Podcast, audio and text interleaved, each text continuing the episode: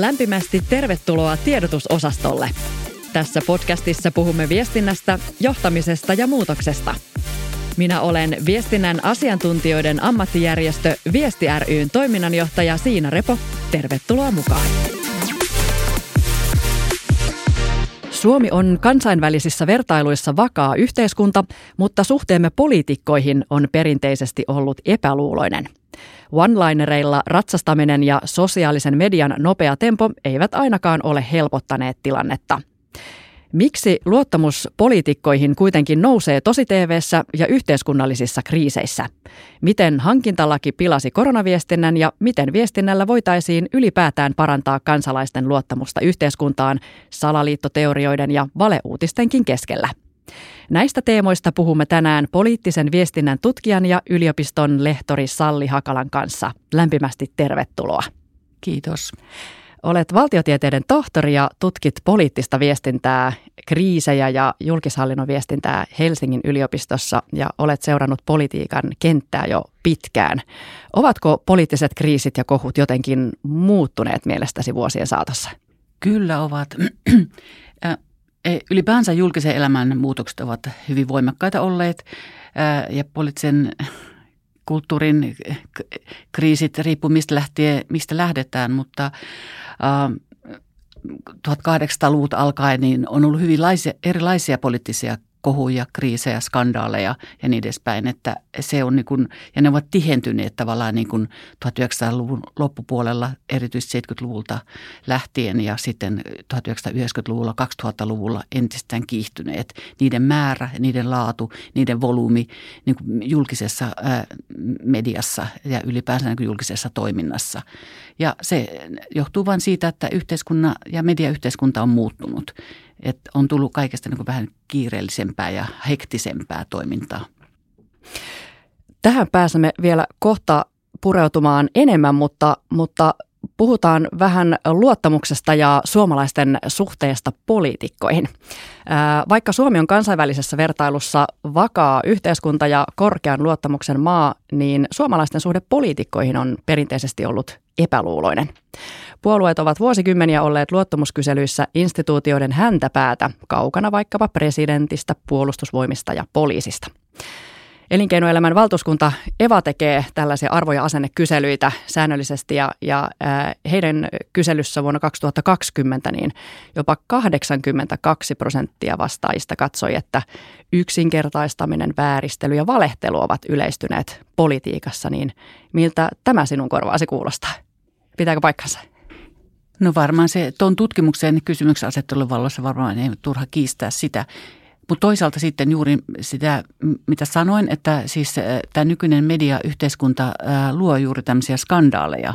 Ja skandaalien niin kuin määrä tavallaan ja niiden tavallaan se laatu on niin kuin hir- voimistunut viime vuosikymmeninä ja erityisesti 2000-luvulla.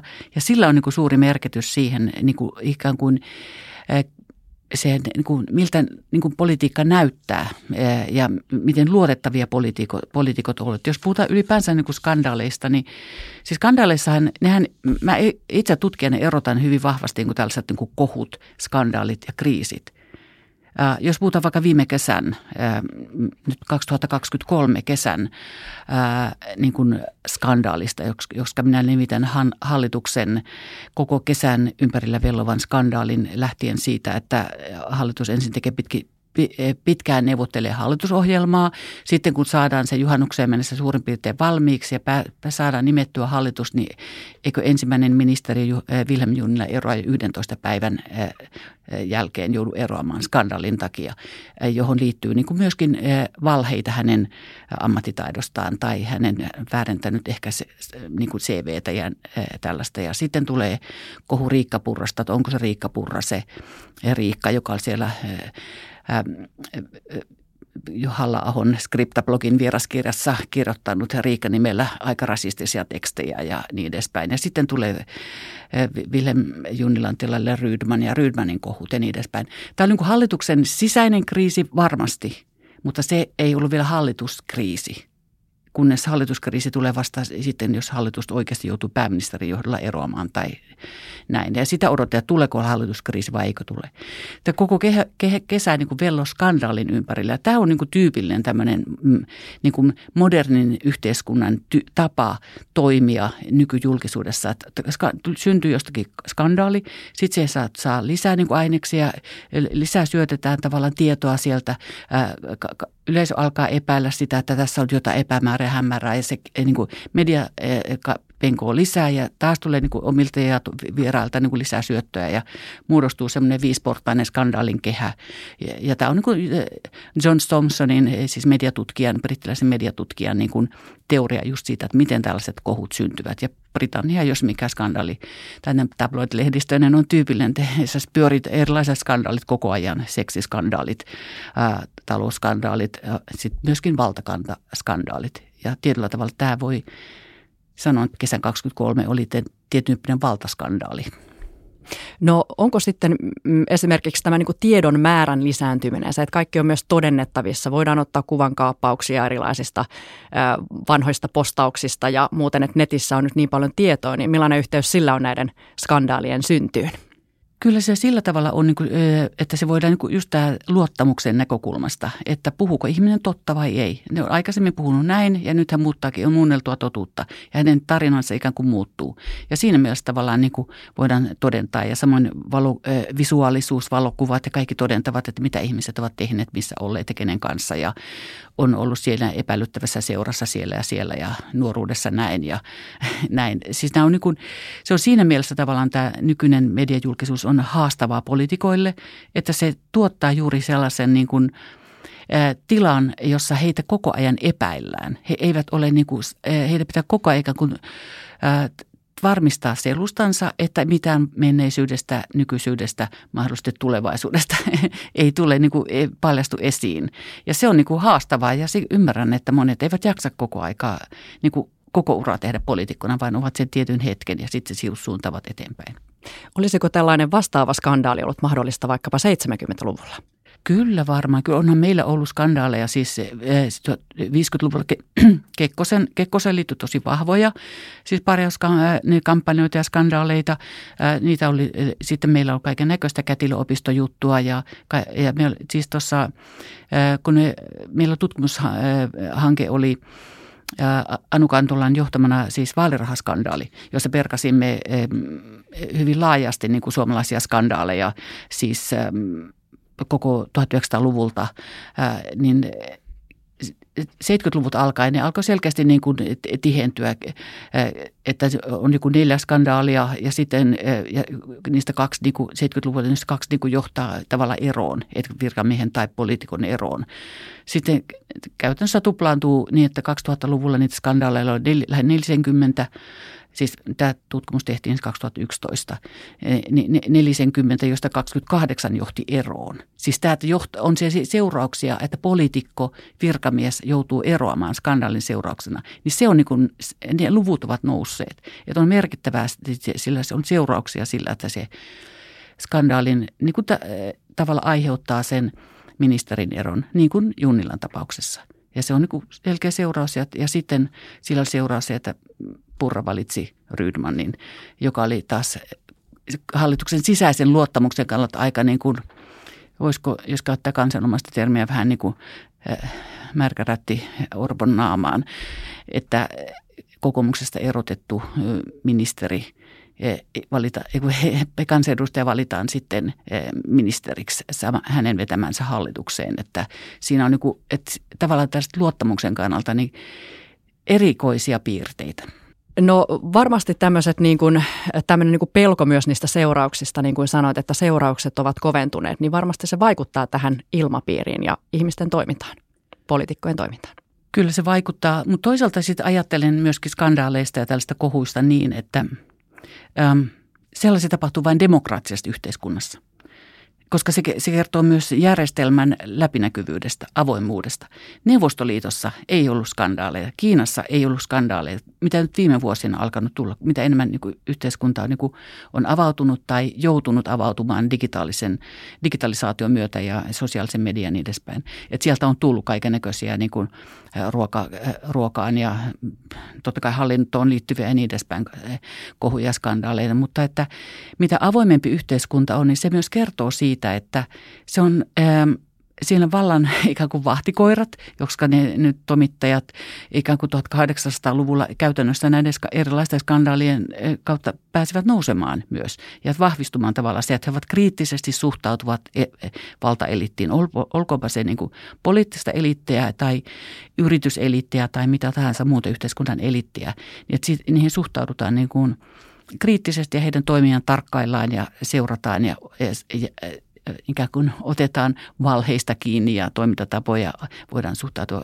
he, heidän toimintatapoihin suhtautua kriittisesti. Niin tämä tavallaan niin kuin, skandaali on myöskin tällainen, niin kuin voi sanoa, hyvä puoli siinä mielessä, että se kertoo siitä, että tämä, tällaisia skandaaleja voi meillä niin kuin demokraattisessa yhteiskunnassa nousta ja se kertoo moniäänisyydestä, se kertoo siitä, että, että jos ajatellaan niin kuin – luottamuksen näkökulmasta. Luottamushan on, on niin kuin tällainen George Zimmelin, sosiologin niin kuin alun perin, niin kuin hyvin vahva tämmöinen käsite, jossa niin kuin, ajatus on yhteiskunnan kiinteydestä, siitä, että miten yhteiskunta kohesio niin kuin pysyy kasassa, että minkälaisista elementtejä siihen tarvitaan.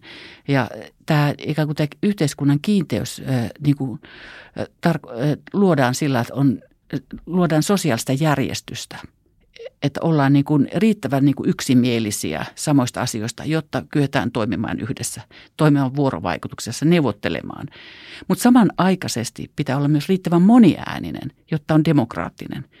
Jos on liian yksimielinen, niin silloin palautaan helposti johdetaan semmoinen autoritaariseen yhteiskuntaan, jossa luottamus itse asiassa rapautuu sitä kautta, että vallanpitäjät ottavat itselleen sen kaiken vallan. Ja sitten alkaa niin kuin kansassa syntyä napinaa siitä, että he eivät pääse niin kuin vaikuttamaan omiin asioihinsa. Mutta tämä moniäänisyyden ja sosiaalisen järjestyksen niin kuin dilemma on se luottamuksen kannalta mun mielestä se ydin. Ja tämä on niin kuin se, mikä on kiinnostavaa demokraattisessa yhteiskunnassa. Joo, tämä on kyllä hyvä, hyvä, hyvä huomio, näkökulma ja, niin kuin nähdä tämäkin, että siinä on myös hyvä puoli, että, että meillä ää, niin kuin tapahtuu näitä skandaaleita ja, ja tämä niin kuin toimii, toimii tämä meidän demokratia. Ää, mutta tosiaan, niin jos tämmöinen niin mielikuva on, että, että poliitikot yksinkertaistaa, vääristelee, jopa valehtelee, niin onko se jotenkin, mistä tämmöinen, mistä tämmöinen voi sitten kummuta? Tietenkin on niin, että ää, luottamus pitää aina ansaita, että kuinka luotettava henkilö on. Ja luottamus, luotettavuushan perustuu myös siihen, että henkilö tai hän on niin riittävän osaava hoitaa niin sanotusti hommansa. Eli hän, hänellä on faktat kohdallaan, mutta samanaikaisesti myös hänellä on niin kuin sen niin kuin kansanta arvioin näkökulmasta niin kuin myös arvot kohdallaan plus sitten taidot. Että hän vaikka kuinka osaisi ja olisi arvot kohdallaan, mutta tässä mediajulkisuudessa nämä taidot eivät välttämättä kaikilla riitä. Ja siitä tulee semmoinen kömpelö tai voi töksäydellä jotain vai sa- päästellä vähän niin kuin Joe Biden välillä erinäköisiä sammakoita julkisessa esiintymisessään tai, tai muuten sekoilla puheissaan ja niin edespäin. Että kuinka luotettavana sitten, kuinka luotettavan vaikutelman antaa julkisuudessa. Silloin tulee niin kuin näitä viestinnän kysymyksiin, että osaako sen osaamisensa pukea sellaisiksi sanoiksi ja tavaksi esiintyä, että antaa luotettavan vaikutelman. No, sittenhän on aina näin, että vaikka kuinka luotettava vaikutelma antaa, mutta jos sitten sanoo niin kuin Stub sekoittaa, onko se 10 prosenttia vai 90, sori siitä. Siis sillä tämmöisillä pienilläkin tai pienillä tai isoilla ikään kuin yksin, yksittäisillä tapahtumilla voi olla suuret vaikutukset, niin että hän itse asiassa menetti luottamuksensa kokoomuksen silmissä ja joutui väistymään pääministerin tehtävällä ja, ja hänen ystävänsä Orpo otti vastuun.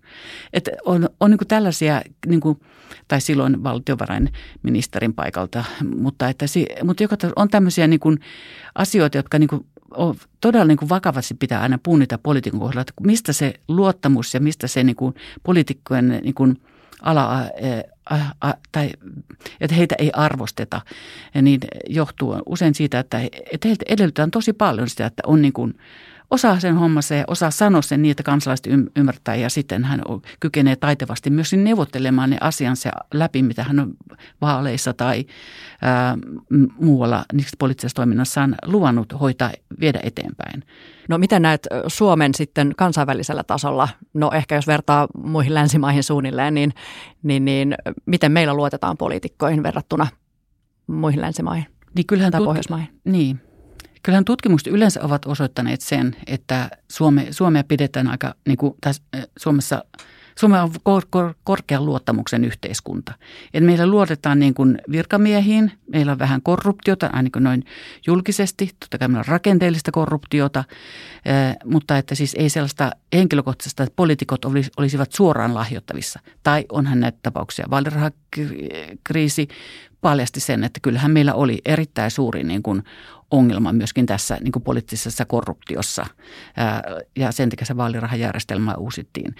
Mutta että kansainvälisesti verrattuna esimerkiksi siinä tutkimuksessa kävi ilmi, että ei me, ei me niin kuin aika hyvin pärjättiin kans, kansainvälisesti. Meillä oli tietyt asiat, mitkä Greco, Euroopan niin korruptiovastainen järjestö, järjestö meille antoi nootit silloin 2010-luvun taitteessa ja niitä lainsäädäntöä muutettiin ja edelleenkin on näitä poliitikkoja, jotka eivät ilmoita, mistä kaikista rahat tulee ja ja niitä voidaan niin kuin pilkkoa pieniin osiin ja niin edespäin. Tämä luottamus niin kuin syntyy hirveän monista niin kuin tämmöistä teoista, mutta kansainvälisesti niin kyllä Suomi, Suomi on kohtuullisen hyvä maa siinä mielessä niin kuin länsimäisessä vertailussa. En itse ole millä tavalla niin kuin tutkinut siis muita autoritaarisia valtioita, koska ei sitä voi samalla tavalla myöskään verrata. Siis Venäjää, joka on täysin korruptoitunut maa, tai nyt kun EU-neuvotteluita aloitetaan käydä Ukrainan kanssa, niin erittäin suuri ongelma on korruptio ja, ja tällainen oligarkkien valta ja niin edespäin. Että kuinka niin kuin yhteiskunta on läpinäkyvä ja ketkä pääsevät käyttämään sitä valtaa, niin se on tosi niin kuin tärkeä tämmöisen niin kuin luottamuksen rakentamisen näkökulmasta niin kuin järjestelmätasolla.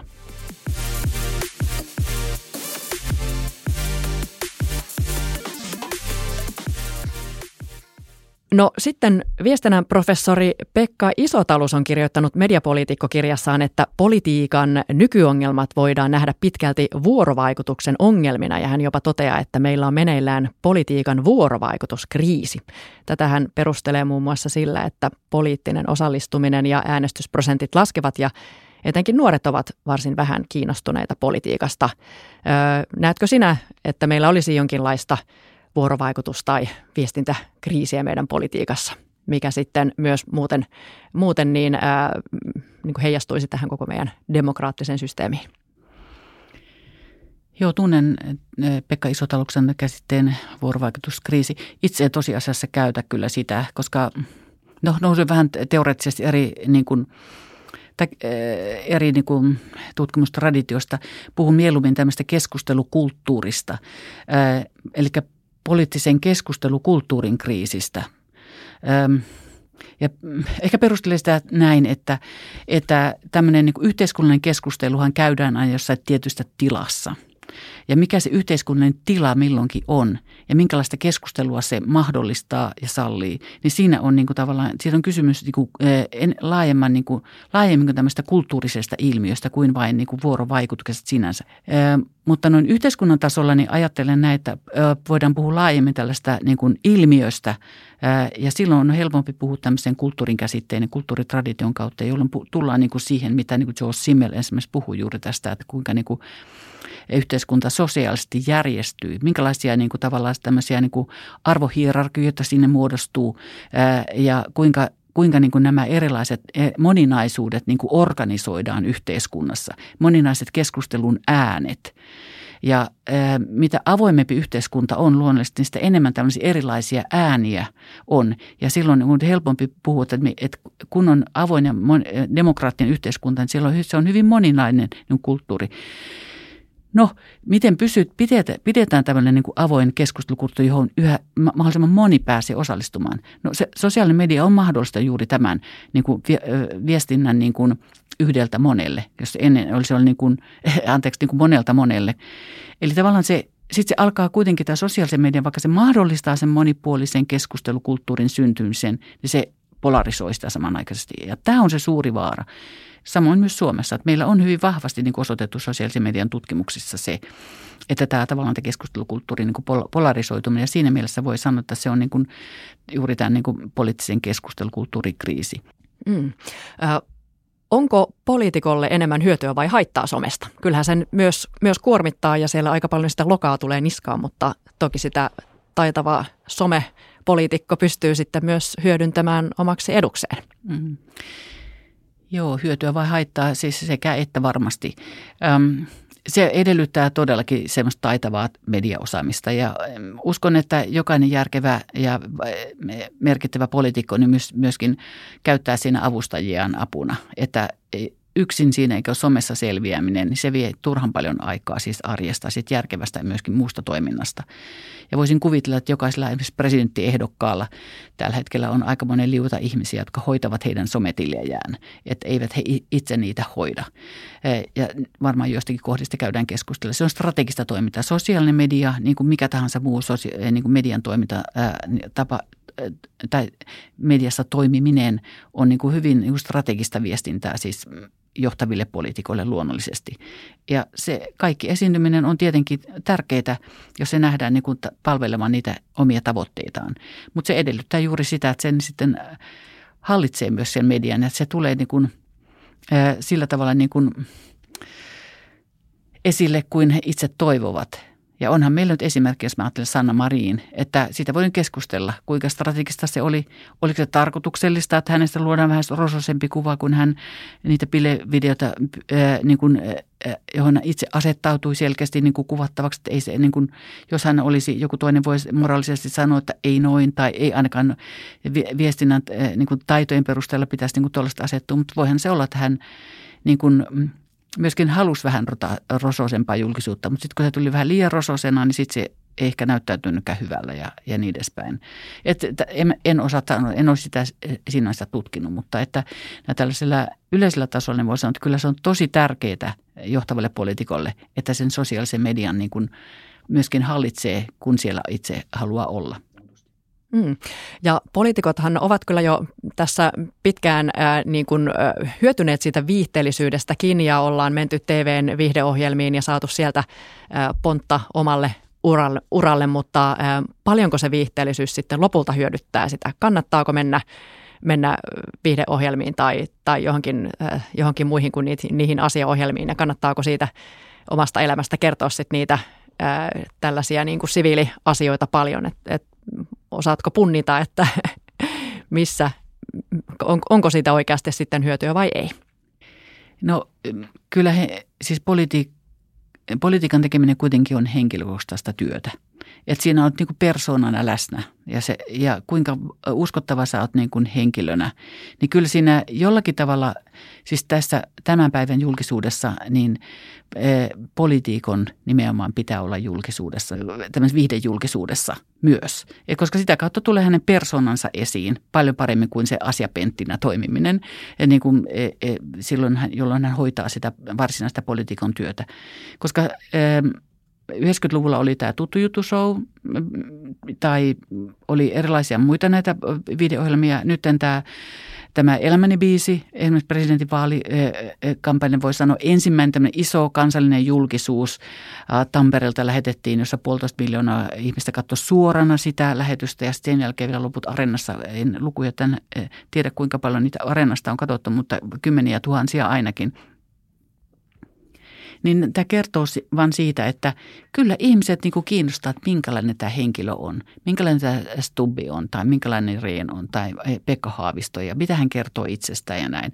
Totta kai sitten samanaikaisesti viestinnän näin tutkijana ja kaikki ihmiset ilman tätäkin taustaa niin osaavat katsoa se, että kylläpä siellä on niin viestintätiimi ollut taustana miettimässä näitä biisejä ja mitä nostetaan esiin ja minkälaisia on niin laskelmoitua ja näytti olevan ainakin eräillä niin kuin ne biisien valinnat ja tarina, mikä siihen kerrotaan ja näin. Kyllä tämä on tärkeää. Siis, että ihmisille tulee niin joku käsitys siitä, että minkälainen tämä henkilö on vähän tämmöistä rennomassa ilmapiiristä.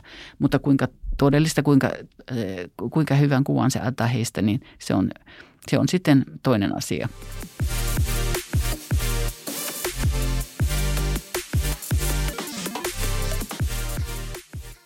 Osa poliitikoistahan todellakin osaa käyttää hyvin ö, hyväkseen julkisuutta. Heillä on hyvät taustatiimit ja viestinnän tekijät siellä ja suunnittelijat ja ja tätä tehdään niin kuin ammattimaisesti sitä vaikuttamista ja viestintää ja kampanjointia. Mutta sitten on näitä vastarannan kiiskejä. Kesällä kriisiviestintäkonsultti Harri Saukkomaa arvosteli kesällä MTVn uutisissa perussuomalaisten kriisiviestintää kaikkien kriisiviestintäoppien vastaiseksi ja että jopa puolueen itseisarvona olisi vastustaa perinteistä viestintätapaa, niin, niin mitä tuumit tällaista? Onko tämä joku jokin tällainen ää, taktiikka vai ja tunnistatko tällaista ylipäätään, että, että vaikkapa perussuomalaiset tai jotkut poliitikot halua, haluaisivat mennä ää, viestintäoppia oppeja niin kuin vastakarvaan? No lähtökohtaisesti ajattelen näin, että perussuomalaiset on erittäin taitavia viestiöitä. Heillä on erittäin hyvin niin kuin hallussa se niin kuin, tavallaan erilaiset niin kuin viestintätavat. Ja siellä on erilaisia persoonia läsnä. Ne ovat hyvin niin kuin, ikään kuin aidon tuntuisia poliitikkoina. Ja tämä on todella voi sanoa heidän vahvuutensa. Jos on Jussi halla tyyppinen, tämmöinen tutkijatyyppi, joka ei lähde niin kuin semmoista, mihinkään semmoiseen e, kohuihin sisään sinänsä, vaan hän perustelee hyvin asia-argumenteen, saa toimittajat mukaansa, koska sillä on hyvin harkittua puhetta ja mihin hän lähtee ja mihin ei. Ja se on, se on hyvin tämmöistä niin kuin taitavaa poliittista peliä niin kuin siinä mielessä myös ja viestinnällisesti hyvin harkittua.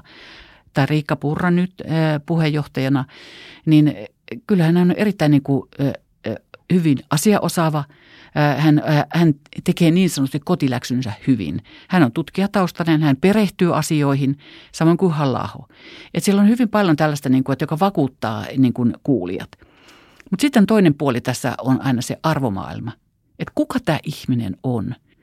Ja tämä on niin tosi kiinnostavaa, että tätä ei kunnolla mun mielestä perattu, että kuka se on se Riikka, joka siellä kirjoitteli. Ja, ja josta hän niin pyysi anteeksi niitä vihaisia puheitaan, mutta sitten ei pyhy, enää pyytänyt anteeksi niitä mustasäkkipuheitaan Espoon kirjastossa ja, ja niin edespäin, jos hän puhuu niin kuin mustiin vaatteisiin pukeutuneista musliminaisista. Eli se on niin kuin tosi kiinnostavaa, että, tämä niin kuin, että mediassa vaikka sitä perattiin ja purettiin, niin kuitenkaan sitä ei niin kuin haastettu kunnolla sitä tästä ihmisnäkemyksestä, ihmiskuvasta. Ja he eivät käytännössä niin kuin toi, toimivat taitavasti mun mielestä, toisin kuin Harri Saukomaan mun mielestä sanoo, että vaikka ei tämä perinteisen kriisiviestintälogiikan mukaista, että pyydetään anteeksi kaikkia mahdollista ja sitten mennään eteenpäin. Ei, vaan he sanovat, että he, he eivät pyydä anteeksi sitä, mitä mieltä he ovat tästä maailmasta ja näistä ihmisistä.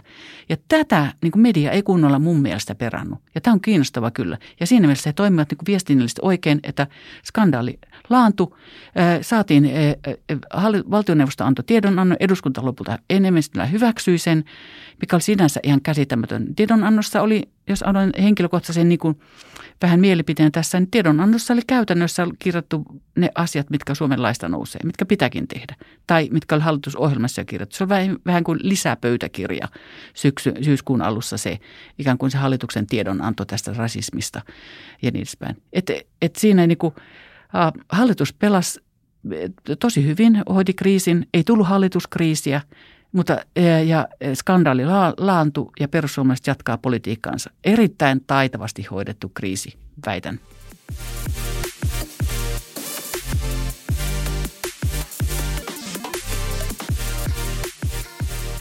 No puhutaan vielä muutama sana mediasta.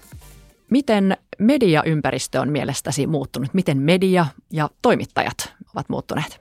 No kyllähän siis, eh, riippuu tietysti mistä ajasta puhutaan, mutta siis eh, jos nyt puhutaan niin kuin sellaisesta niin kuin modernin yhteiskunnan näkökulmasta, eli siis 1900-luvusta, eh, niin meillähän oli siis korkeamodernin aikatulon siis tai puhutaan korkeasta modernista siis sodan jälkeisenä aikana, jolloin ikään kuin yhteiskunnan instituutiot niin kuin vakinaistuu ja tuli tiedeinstituutiot ja journalismista tuli vakinaistuu. Se on niin kuin tämmöinen oma instituutionsa, jolla on oma tehtävänsä ja paikkansa siis vallankäytön haastajina ja, ja sitten siinä tuli niin kuin juuri tämä tämmöistä toimi korkeamodernin niin kuin logiikassa niin kuin, instituutiot keskusteli instituutioiden kanssa. Toimittajat olivat niin kuin, tavallaan yksi instituutio ja poliitikot, poliittiset instituutiot toinen.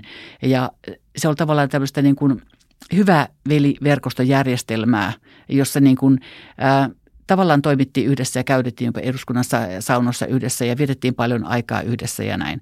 Tästä olemme siinä Hetken hallitsijat kirjassa, jonka Anu Kantola johtamasta tutkimushankkeessa tuotettiin, niin olemme kirjoittaneet aika paljon juuri tästä, että mitä, minkä, mitä se medialogiikka oli silloin ennen. No sitten mitä enemmän tullaan niin kuin myöhempiin vuosikymmeniin, niin median toimintatapa muuttuu. Murroks, murroksena voidaan pitää sitä 1980-luvua ja Kekkosen niin kuin tammi, tamminimen pesänjakajat. Ja siitä eteenpäin median avautumista ja kriittisesti suhtautumista poliitikkoihin.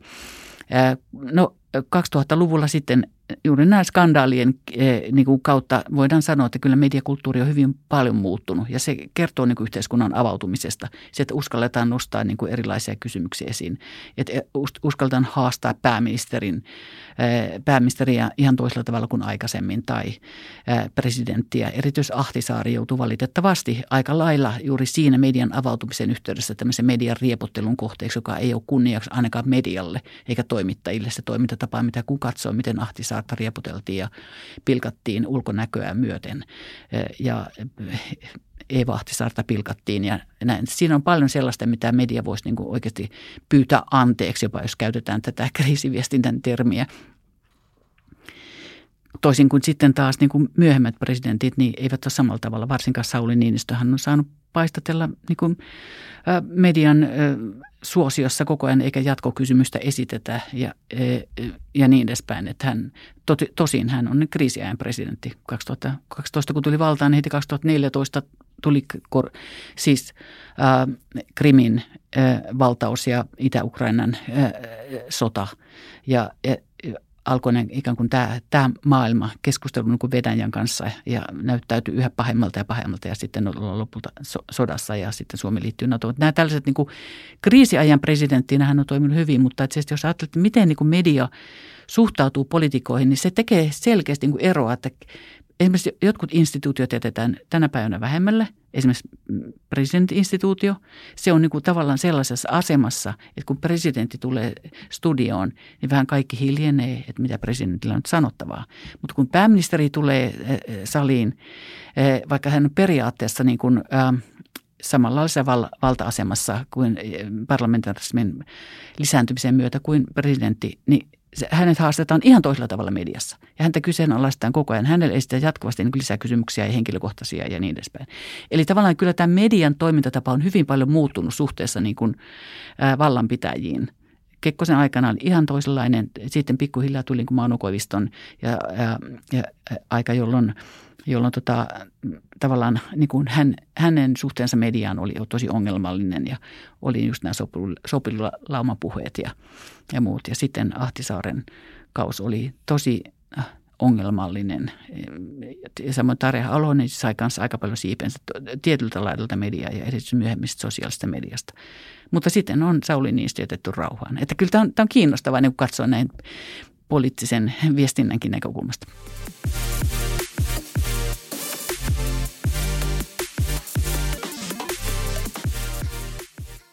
Sitten mielenkiintoista on, että kun on tämmöisiä yhteiskunnallisia kriisitilanteita, niin kysely, kyselyissä on havaittu, että poliitikoihin luotetaankin tavallista enemmän. Ja, ja tämä huomattiin koronakriisissä erityisesti.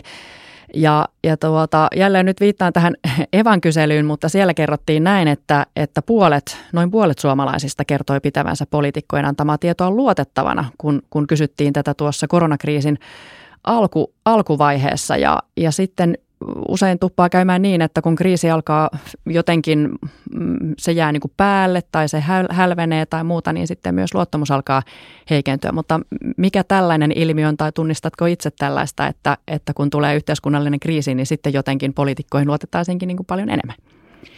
Joo, kyllä tämä on ihan, ihan tyypillinen ilmiö kriiseissä, siis ihan globaalisti, että silloin kun yhteiskunta tai kohtaa niin kuin kriisi, niin ikään kuin ne kansa kokoontuu johtajan ympärille, johtajien ympärille.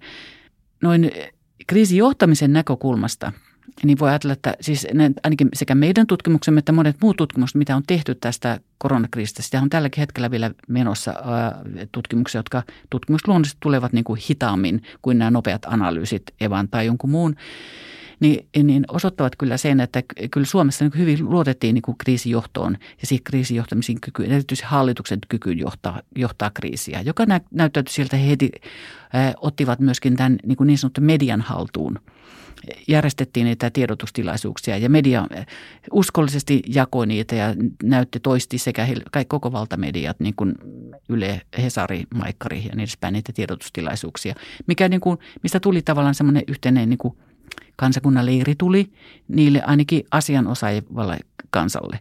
No sieltä leiritulilta tietenkin puuttuvat ne, jotka eivät osaa kieltä ja jotka eivät seuraa näitä medioita, nuoret. Mutta sitten että sieltä otettiin kun käyttöön johtamisen avulla niin kuin kaikki tämmöiset sosiaalisen median influencerit niin virallisiksi valtioneuvoston ää, viestintäkanaviksi, mikä on niin kuin ainutlaatuista maailmassa suoraan sanottu ja hyvin innovatiivista niin kuin kriisin aikana. Samoin erilaisia niin kuin muita tämmöisiä muotoja. Että nämä se, että meillä luotettiin niin kuin kriisin johtamiseen, se, että, että niin siinä oli tietenkin syynä paitsi nämä ehkä persoonat, he olivat hyvin selkeäsanaisia, useimmat heistä ministerit, ja sitten heidän tukenaan oli, he tukeutuvat koko ajan niin kuin tutkittuun tietoon. He korostivat sitä, että, että on niin kuin mennä asiantuntemus edellä. Että he eivät nyt tästä tiedä, he nohjaa asiantuntemuksesta. Että he eivät, että ei ole heidän mielipideestään nyt kysymys, vaan kysymys on siitä, että nyt tämä korona on tällainen tauti, että siihen pitää niin kuin luottaa asiantuntemukseen. No sitten tietenkin on niin, että tämmöinen demokraattinen yhteiskunta, varsinkin suomalainen yhteiskunta, joka on hyvin byrokraattinen, siis erittäin byrokraattinen, niin tämä on niin kuin se haaste. Siis se, että kun meille mentiin, niin kuin, silloin kun mentiin poikkeusoloissa, siis kevät 20 ää, ensimmäisen kerran – niin se oli selkeästi, että silloin luottamus oli kova sekä EVA-raportista että kaikissa muissakin niin johtoon. Mutta sitten kun siirryttiin niin normaaliaikaan, että meillä on poikkeusolot, joita säätelee, säätelee niin kuin valmiuslaki ja sitten normaali lainsäädäntö, jolloin tämä johtaminen ei ollut enää pääministerin alla sinänsä varsinaisesti, vaan se oli niin kuin koko hallituksen ja erityisesti nimenomaan sen hallituksen ministeriön, jolle se kuuluu, eli sosiaali- ja terveysministeriö. Ja siellä tietenkin oli johtamassa monisanainen Krista Kiuru, eikä aina niin selkeä. Ja sitten oli nämä hallinnolliset eh, aluehallintovirastot, heidän juridinen päätöksentekonsa, sairaanhoitopiirit, sitten oli kunnat, jotka käytännössä niitä rokotteita ja muita toimia käytännössä teki. Niin se viestintä hajautui niin monelle eri tasolle, että on ihan selvää, että kansalainen ei ihan enää tiedä, mistä haetaan apua. Ja, tällä, ja kun valtakunta on iso, tai se maa on iso, eh, Hangosta Petsamoon, eh, erilaiset tilanteet on eri paikoissa, niin sen, siinä näkyy, että meidän byrokraattisessa yhteiskunnassa on tosi haasteellista niin kuin johtaa viestinnällisesti niin, että se kohdentuu se viesti eri puolen maata oikein. Ja tämä on niin kuin siis semmoinen, oikeasti voi sanoa, että ainakin meidänkin tutkimuksen pohjalta niin voi sanoa, että semmoinen haaste niin kuin lainsäädännölle, että lainsäädäntöä pitää muuttaa myös viestinnän johtamisen näkökulmasta. Joo, tosi mielenkiintoista.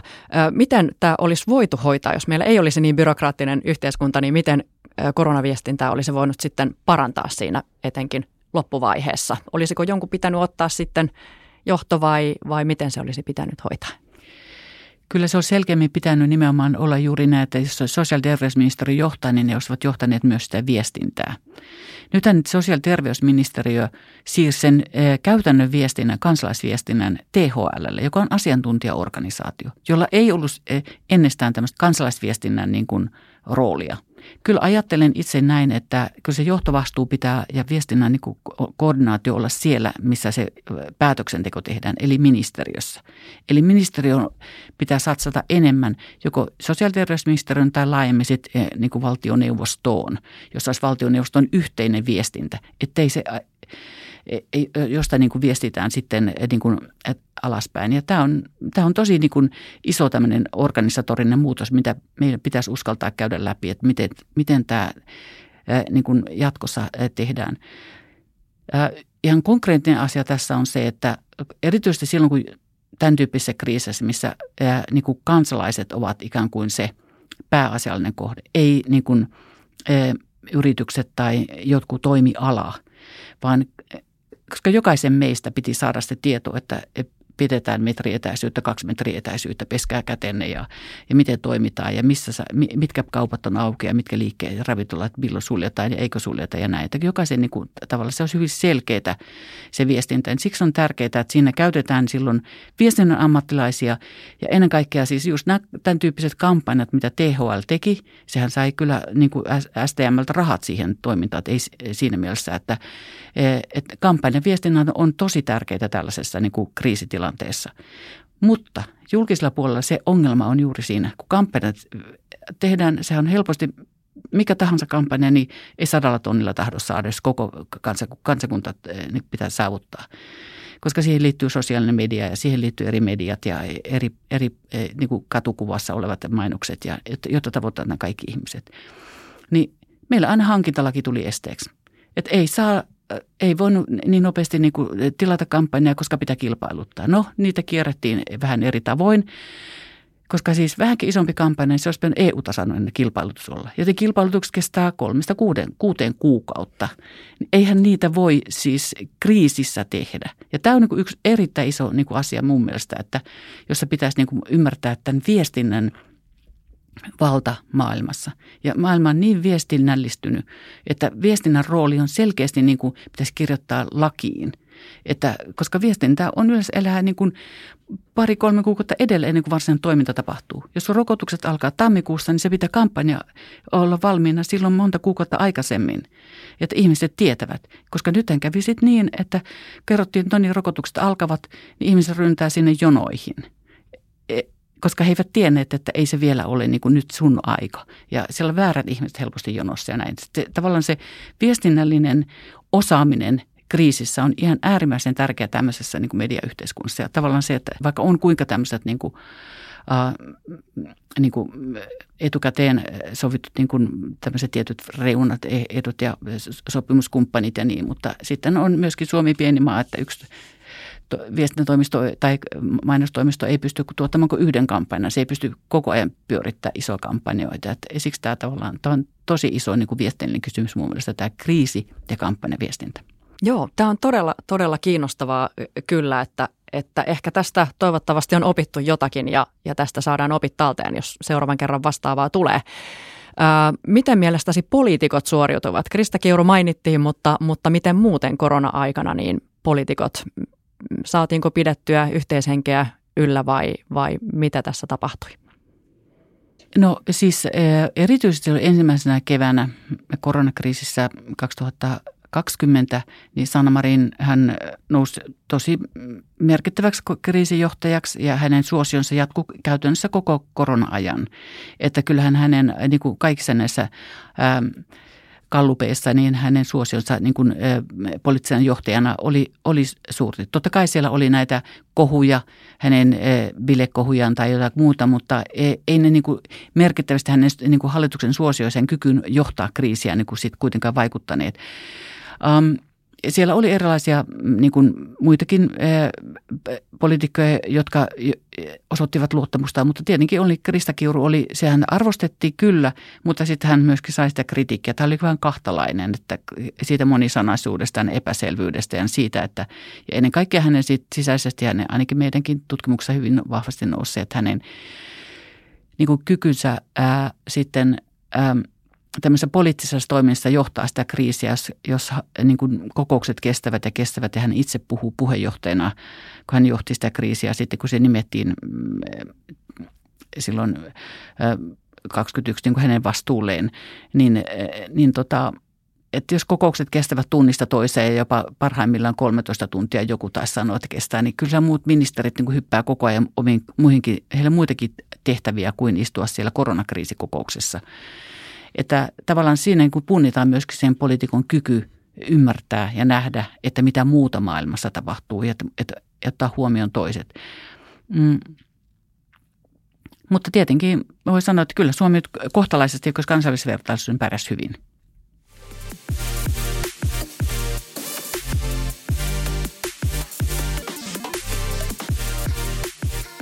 Olet sanonut, että korona-aika on jopa vauhdittanut salaliittoteorioiden sekä uusien uskomusjärjestelmien syntyä. Ää, miten me olemme tällaiseen tilanteeseen joutuneet ja, ja mitä tässä käytännössä on tapahtunut? Joo, tämä on tosi tärkeä kysymys itse asiassa, koska korona nimenomaan tämmöisenä globaalina kriisinä oli juuri otollinen tällaisille niin kuin salaliittoteorioille, jota on tietysti ollut iät ajat, mutta että erityisesti tämmöisessä niin kuin nykyisessä mediayhteiskunnassa, hybridissä mediassa, jos käyttää tätä sanaa, eli jossa niin kuin sosiaalinen media ja valtamedia kietoutuvat toisiinsa ja lähtevät tukemaan ikään kuin toistensa. Ja nous, e, mitä enemmän jotakin niin kuin, joku teema lähtee nousemaan, sitä enemmän sitä niin kuin myös tykkäyksiä ja huomiota saa ja näin. Että tässä on paljon sellaisia niin elementtejä tässä korona, koronapandemiassa, joka niin kuin on otollinen juuri tämmöisessä salaliittoteorille.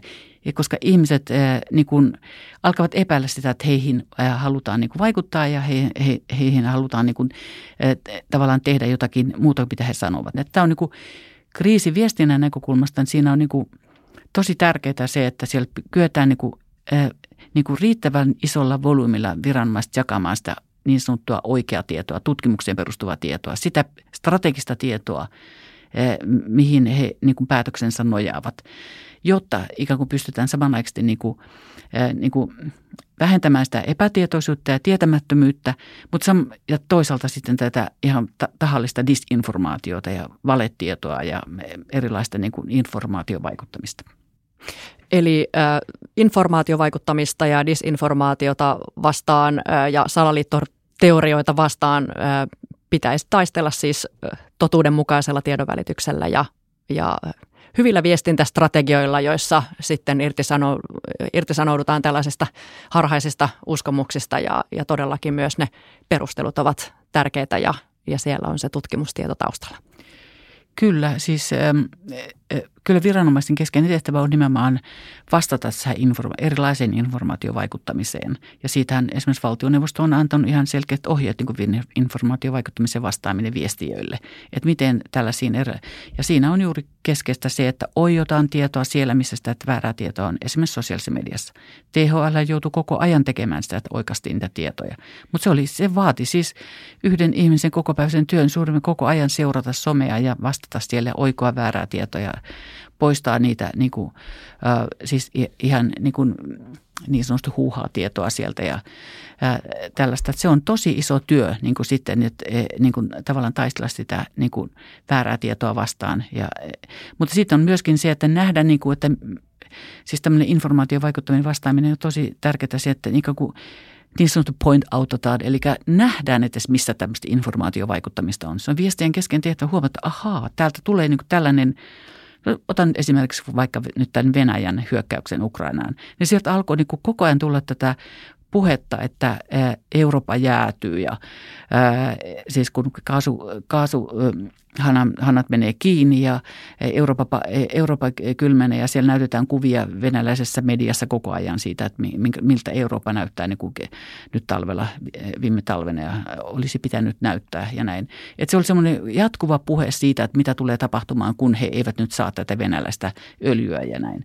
Että se oli ihan suoraan niin kuin tämmöistä informaatiovaikuttamista meihin. Ja meillä aletaan niin kuin osa poliitikosta uskoa sen.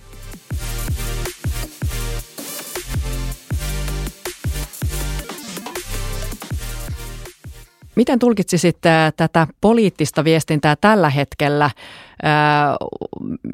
Näetkö sen, onko se ikään kuin enemmän tämmöistä näkyvyyden hankkimista ja oman agendan ajamista, mistä poliitikkoja melko herkästikin syytetään vai, vai ovatko poliittiset toimijat mielestäsi vielä tunnistaneet tätä viestinnän merkitystä luottamuksen rakentamisessa? Kyllä mä itse ajattelen näin, että kyllä suomalaisessa sekä myöskin kansainvälisessä politiikassa niin aika – aika hyvin poliitikot ymmärtävät sen, missä maailmassa he toimii. Että mikä merkitys viestinnällä ja viestintäosaamisella on. Ja se on näkynyt juuri näissä, että, että meillä tulee niin kuin tällaisia uuden tyyppisiä poliitikkoja, jotka tulee yksi, kaksi TikTokin kautta eduskuntaan. Että heitä ei niin kuin, tai siis Jussi halla oli varmaan ensimmäinen tällainen poliitikko, joka tuli niin kuin yksi, kaksi niin kuin tuntemattomuudesta ää, oman niin kuin skriptabloginsa ää, kirjoitusten kautta, sosiaalisen median ikään kuin kautta. Häntä ei näkynyt tässä valtajulkisuudessa. Ää, ja ja sitten samoin nyt nämä, nämä monet uudemmat, niin erityisesti perussuomalaiset niin kuin poliitikot, jotka on niin kuin TikTokin kautta nolla budjetilla pääsevät valtaan. Että kyllä mä uskon, että tällainen, että kun näitä t- tavallaan tapahtuu, niin monet muutkin poliitikot huomaa, että tässä niin kuin pitää olla notkempi tai sitten ikään kuin siirtyä muihin tehtäviin, jos ei ikään kuin oma persona tai joku ei taivu niin kuin toimimaan.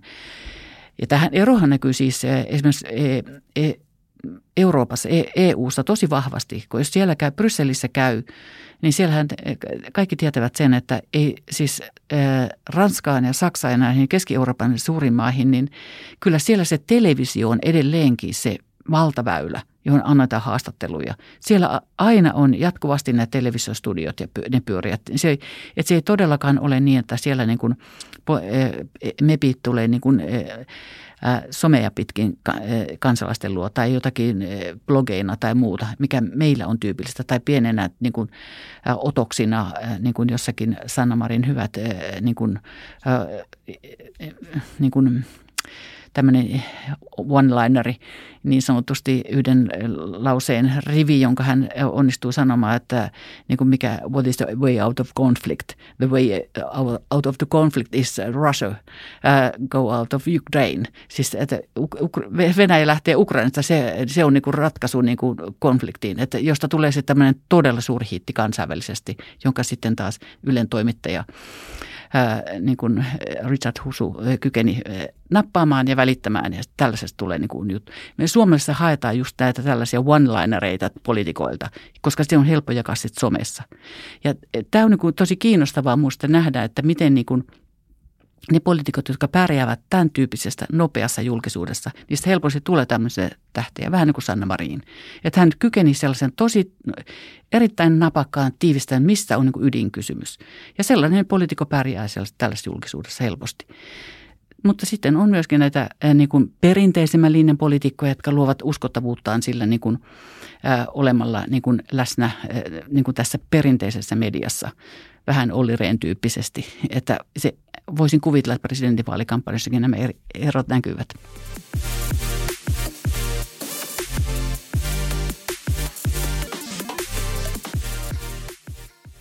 Mikä olisi mielestäsi tässä tilanteessa, kun erilaisten kriisienkin keskellä elämme ja, ja, ja erilaisia kriisejä on, on tässä nyt ollut viime vuosina aika paljon käynnissä, niin mikä lisäisi, mitkä asiat lisäisivät luottamusta tässä yhteiskunnassa?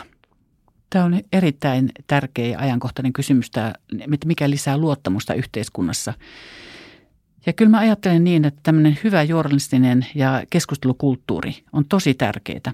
Että siis, että siihen pyritään hyvään, siis semmoiseen hyvään, hyviin tapoihin, että mikä on hyvän tavan mukaista keskustella niin kuin sekä sosiaalisessa mediassa että niissä eduskunnan täysistunnoissa, että ihmisten välisessä kanssakäymisessä ja ihan niin kuin perheestä lähtien. Että tällainen niin kuin paluu hyvin keskustelukulttuuriin, jos meillä sitten suomalais joskus sitä on ollut. Jos se ei ole, niin opetellaan uudelleen tavallaan sellaista niin kuin toimintatapaa, että arvostetaan toista. Olla, voin olla niin kuin kanssasi täysin eri mieltä, mutta arvostan sitä, että sinulla, ja pidän kiinni ehdottomasti siitä, että sinulla on oikeus sananvapauteesi ja sinulla on oikeus mielipiteesi. Mutta toivon, että pystyt sanomaan sen niin, että et sä loukkaa minua henkilönä että tämmöinen arvostava puhekulttuuri, keskustelukulttuuri, niin se tekee tästä maailmasta kuitenkin paremman. Ja tähän, tässä on olemassa erilaisia niin kuin myöskin näitä yrityksiä, joissa Yle ja muut on mukana tämmöisissä niin kuin säätiöissä, joissa pyritään tämmöiseen hyvään keskustelun neuvottelukulttuuriin. Ja sitten se, että joskus on hyvä tapa, niin kuin jokainen meistä tietää, että – laskee vaikka kymmeneen ennen kuin töräyttää sen ruman sanan tai, tai miettii yön yli, kannattaako sä twiittiä lähettää tai ottaa hetken, että antaa se pahimman tunnekuohun mennä ohi, että ei siihen että ei tartu semmoisen niin sanottu affektiivisesti siihen tunteilla, siihen, niihin iskuihin, mitä jopa poliitikkoa kohtaan on lyöty, vaan pyrkii va, niin vastaamaan kauniisti, vaikka olisi rumasti hänelle sanottu. Mm. Millainen merkitys viestinnällä on luottamuksen rakentamisessa yhteiskunnassa? No viestintä on juuri tätä, mitä kuvaan, se on tätä keskustelua. Itse ymmärrän viestinnän hyvin laajasti, niin että se on kaikkea niin kuin johtamista, se on taistelua, se on kriisejä. Se viestintä on siis kaikkea sitä, mitä me teemme. Se ei ole vain näitä viestinnän taitoja ja tekoja ja kapeasti ymmärrettynä viestin ammattilaisuus on sitä, että me ymmärrämme tätä maailmaa. Me pyrimme rakentamaan tästä maailmasta niin kuin, ää, sillä tavalla kommunikoivan, että me kykenemme tavoittamaan toisen ajatuksia, toisen ihmisen. Että tämmöinen, voisiko sanoa viestintä sanana jopa minua välillä häiritsee. Minä mieluusti puhun kommunikaatiosta, kommunikaatiokulttuurista, keskustelukulttuurista, koska se on niin kuin, tavallaan kommunikaatio, niin kuin tiedämme, sen juuret ovat hyvin pitkällä siis tiedon välittämisessä, mutta toisaalta myöskin tämmöisessä yhteistoiminnassa, kommunikaariajattelussa, jossa pyritään niin yhteisöön jakamaan sitä, mikä meillä on parasta keskenämme. Entä sitten, jos puhutaan vaikkapa viranomaisten viestinnästä, tämmöisestä niin kuin tiedottamis, kun ennen, ennen puhuttiin tiedottamisesta enemmän, mutta sen tyyppisestä organisaatioviestinnästä, niin, niin mihin siinä pitäisi kiinnittää huomiota, jotta, jotta luottamus yhteiskunnassa rakentuu ja säilyy? Tämä on kokonaisen uuden podcastin aihe. Olen väitellyt muun muassa ministeriöiden viestinnän professionalisoitumisesta ja siitä, kuinka se on ammattillistunut viimeisen 50 tai 70 vuoden aikana. Ja tota, voi sanoa, että jos lyhyesti pitäisi tiivistää, niin on siellä on erilaisia tapoja. On juuri tämä, että on tärkeää, että siellä on niin kuin tämmöinen niin, kuin niin sanottu ammattiviestijän tämmöinen portinvartija, joka katsoo, että faktat ovat kohdallaan ja että mikä tahansa ei mene heiltä läpi eteenpäin. Sehän on tärkeää, että viranomaisen viestintää voi luottaa. Se on tietopohjasta. Mutta samanaikaisesti elämme tässä yhteiskunnassa, jossa enää ei ikään kuin media ole pelkästään niin kuin viranomaisten viestintäkanava, niin kuin se oli ennen hyvin pitkälti, vielä siis sanotaan 70-luvulla ja niin edespäin. Äh, vaan yhä enemmän on niin kuin viranomaiset joutuvat itse tavoittamaan kansalaisensa ja kohderyhmänsä ja sidosryhmänsä äh, niin kuin suoraan joko verkkosivujen välityksellä tai erinäköisellä sidosryhmän viestinnällä ja, ja kampanjoilla ja niin edespäin. Ja media on vain niin kuin yksi lisää siinä joukossa. Ja siksi tav- tavallaan siihen tarvitaan tämmöistä niin kuin vähän promodiologiikkaa.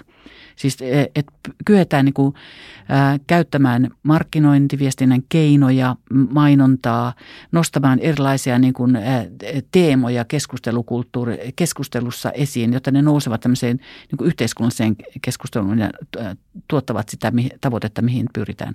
Mutta sitten toisaalta, ja kolmas tavalla, funktio viestin ammattilaisilla on juuri tämä toimia niin kuin muiden ammattikuntien konsulttina – että kaikista tulisi enemmän tai vähemmän viestiöitä. Koska viest, elämän viestinnän maailmassa, niin silloin johtajan, asiantuntijan, THLn ylijo, tai johtajan tai jonkun lääkärin, hänen pitää kyetä viestimään niin, että se pärjää tässä ja saa sen sanottavansa niin kuin sanottua.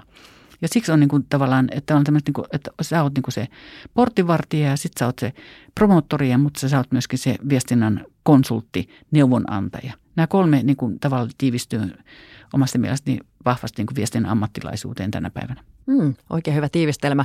No sitten äh, kun, ja toivottavasti tätä jaksoa kuuntelee myös liuta presidenttiehdokkaita ja parisataa kansanedustajaa ja, ja, ja liuta kunnallispoliitikkoja, niin minkälaisia terveisiä lähettäisit heille, mitä poliittis, poliittisessa viestinnässä ja poliittisessa vaikuttamisessa kannattaisi ottaa huomioon? Missä heidän kannattaisi nyt petra tai mihin kannattaisi kiinnittää huomiota?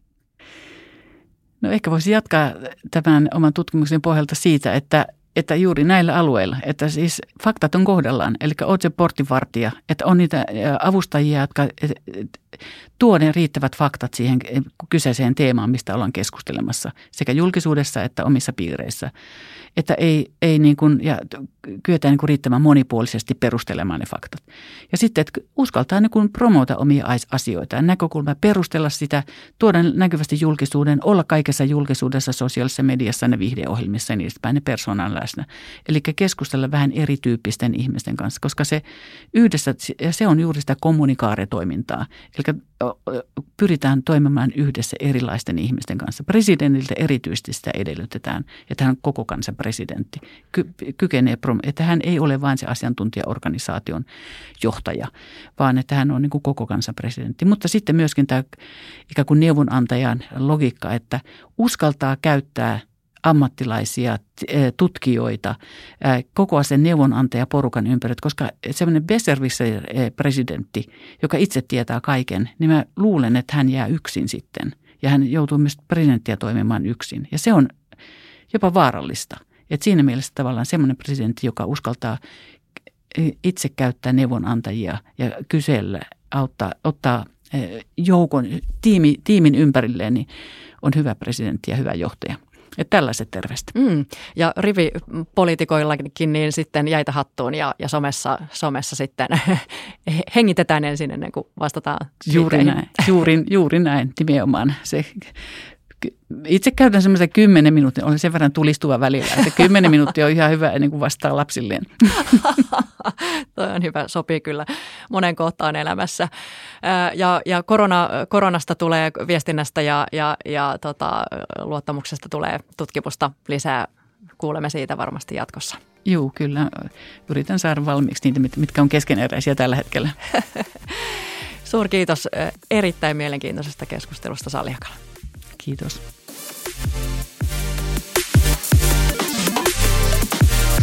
Tämä oli tiedotusosasto. Toivottavasti viihdyit seurassamme. Kuuntele muita jaksojamme Spotifyssa tai osoitteessa viesti.fi kautta tiedotusosasto. Kaikki viestivät, harva on ammattilainen.